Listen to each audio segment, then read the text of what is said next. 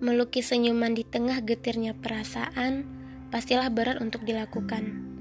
Berusaha menyembunyikan tangisan, padahal ada yang tersayat begitu menyakitkan. Untukmu yang suka memendam kesedihanmu sendiri, hingga luka-luka itu kau tanggung sendiri, bukan tanpa alasan. Kau melakukannya karena takut dihakimi, atau justru kau takut malah dirimu disalahkan atas kejadian ini. Ingin menangis di hadapan mereka, namun kau takut mereka mendugamu terlalu berlebihan dalam menimang rasa. Memang, mencari pendengar yang akan memberikan ketenangan sulit rasanya untuk didapatkan. Tapi, kau tidak harus berpikir demikian. Kau juga memiliki hak yang sama dengan yang lainnya. Bercerita perihal kesedihanmu, menumpahkan air mata sebanyak maumu. Kau melakukan itu tidak serta-merta menjadikanmu orang yang lemah. Terkadang, dengan hal itu justru membuat hatimu jauh semakin lega.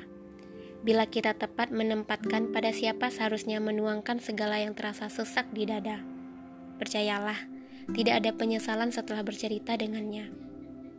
Memang, bercerita pada manusia lainnya ada batasnya. Sebab, tidak semua hal yang sifatnya rahasia harus kau ceritakan semuanya. Terkadang, beberapa cerita cukup kau dan Allah saja yang mengetahuinya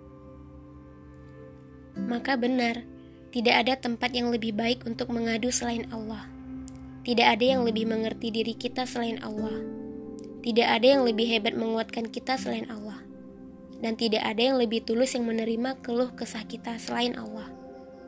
Memang, keberadaan Allah tidak pernah tampak di hadapan kita. Tapi percayalah, pendengarannya lebih hebat dari segala-galanya. Bahkan sekalipun tersembunyi di relung paling dalam.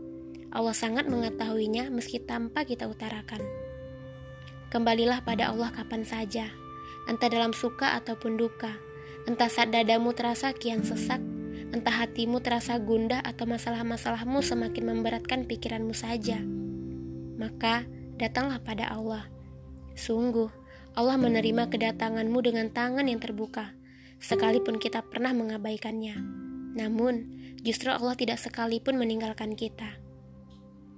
Jangan pernah merasa bahwa tak ada yang mendengarkan ceritamu, tidak ada yang mengerti kesedihanmu, ataupun yang memahami seluruh kekecewaanmu. Ada, dialah Allah yang tidak pernah luput memperhatikanmu. Menangislah, berceritalah, kapan saja kau mau.